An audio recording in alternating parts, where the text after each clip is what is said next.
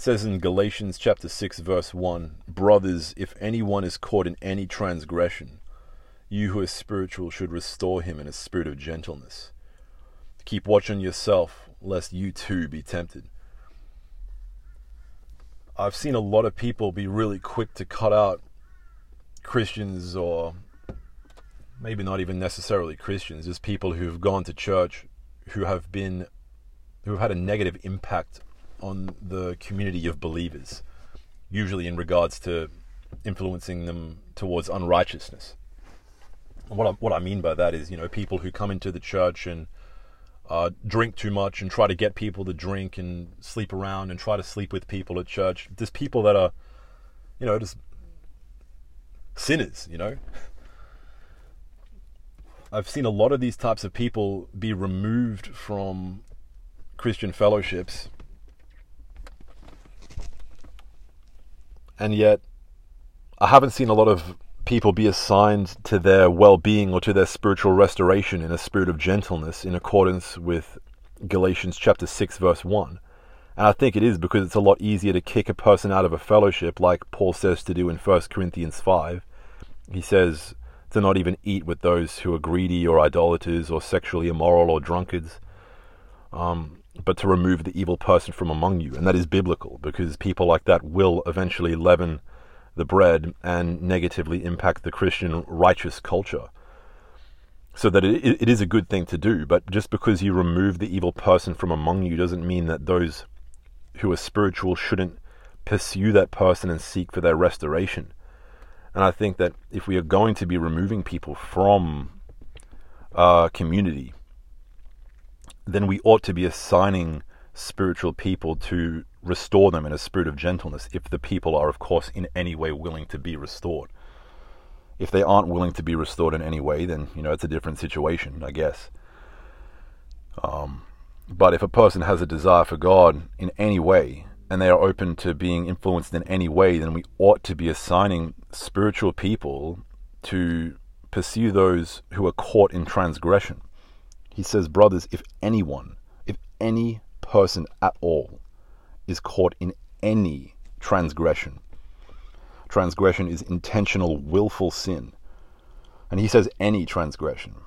That includes those in the list given in 1 Corinthians 5. Those who are in any willful acts of drinking, um, unto drunkenness, or sexual immorality, or idolatry, or any of that kind of stuff. If any person is caught in any of those willful acts, you who are spiritual should restore him in a spirit of gentleness. Now, the idea of being caught in it means that at one point these people weren't in that way, right?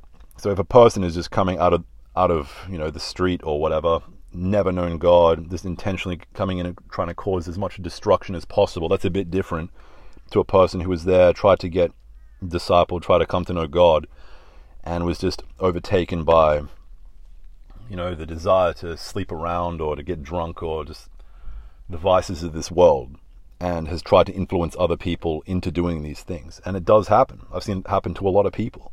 People who sincerely want God, but through discouragement or through disenchantment or whatever it might be, have backslidden into the ways of sin and have tried to influence negatively those around them, and then they've been kicked out of church for it. Uh, and nobody's been assigned to follow them up spiritually and restore them in a spirit of gentleness. And I reckon if we're going to remove people from fellowship, we should not do that without first ensuring that there's going to be somebody to restore them. Uh, I've just seen it too many times. People who have had really sincere hearts for God be removed from fellowships, hands dusted, as though you know they're on their own. That's kind of messed up, to be honest we we get so passionate about holiness and righteousness and we we make the hard calls necessary to sustain that in a culture which is good we we do need that because unrighteousness left unattended will destroy a culture it definitely will um, but we should leave no person behind and that doesn't mean that every person has to be chasing down these people who have been removed from cultures right or from uh, communities rather. But it says, let those who are spiritual restore them, while keeping watch on themselves, lest they too be tempted. And not everyone is spiritual. If you send uh, a brand new person who doesn't really know how to be spiritual or godly minded or walk in, in righteousness after a person who's caught in willful sin, chances are that person might end up stumbling. But that's why you send godly people after them. And I'm, I'm sure if anybody is listening to this, you might not even be relating to it in any way. Maybe you've never heard of a person get removed from a fellowship of Christians or anything like that. But um, I guess the essence of what I'm saying is we can't be given up on people just because they're sinners.